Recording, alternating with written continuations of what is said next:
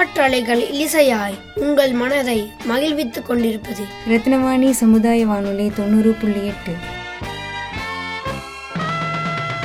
Rathinavani FM நேயர்களுக்கு வணக்கம். நான் தர்ஷிஷ். ஆன்றோருக்கும் சான்றோருக்கும் என்னை போன்றோருக்கும் வணக்கம். இன்று நான் பேச எடுத்துக்கொண்ட தலைப்பு குழந்தைகள் தின விழா.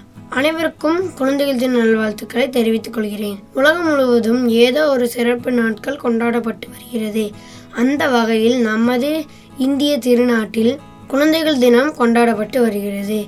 இந்தியாவின் முதல் பிரதமரும் இந்திய சுதந்திர போராட்ட வீரரும் இந்தியாவின் ஒளி விளக்காக திகழ்ந்த மாந்தருள் மாணிக்க பண்டித ஜவஹர்லால் நேரு அவர்களின் பிறந்த நாளை நவம்பர் பதினாலாம் தேதி குழந்தைகள் தினமாக கொண்டாடப்பட்டு வருகிறது. நேரு அவர்கள் குழந்தைகளுடன் அன்போடும் நேசிப்போடும் பழகக்கூடியவர்.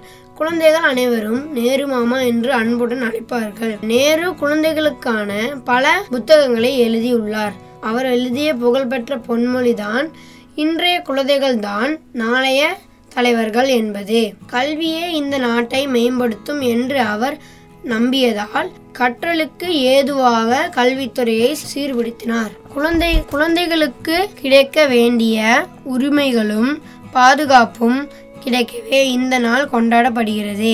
குழந்தைகளுடன் குழந்தைகளாகவே நாமும் இந்த நாளை கொண்டாடுவோம். குழந்தைகள் தினத்தன்று குழந்தை செல்வங்களுடன் உரையாடியதில் பெரும் மகிழ்ச்சி அடைகிறேன்.